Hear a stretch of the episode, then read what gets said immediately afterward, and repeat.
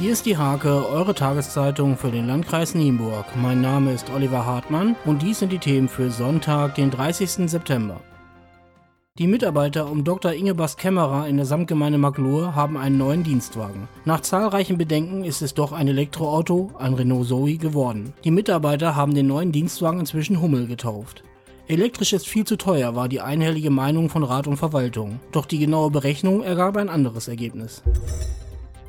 Nach dem großen Erfolg im Mai zweitausendsiebzehn wird es auch zweitausendachtzehn wieder ein Heimspiel für Monsieur Momo geben. Der achtundzwanzigjährige Nienburger gewann in zweitausendsiebzehn gleich vier Kleinkunstpreise und ist somit einer der erfolgreichsten Nachwuchsclowns Deutschland. Nun kehrt Momo mit einem neuen Programm zurück in seine Heimat.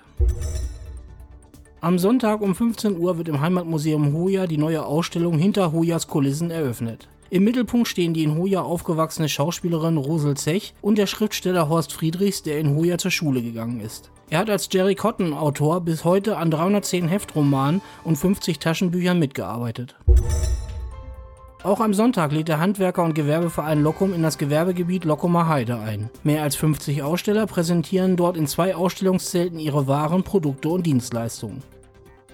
Zum Sport.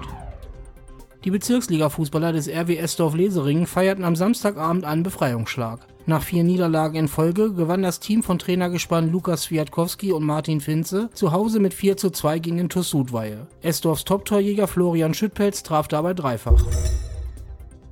Die A-Juniorinnen der H S G Nienburg kassierten in Frankfurt-Oder eine herbe dreiundzwanzig zu einunddreißig Packung in der Handball-Bundesliga. Der Frankfurter H C war der Truppe von H S G-Trainer Janosch Rosenow über die gesamte Spielzeit überlegen.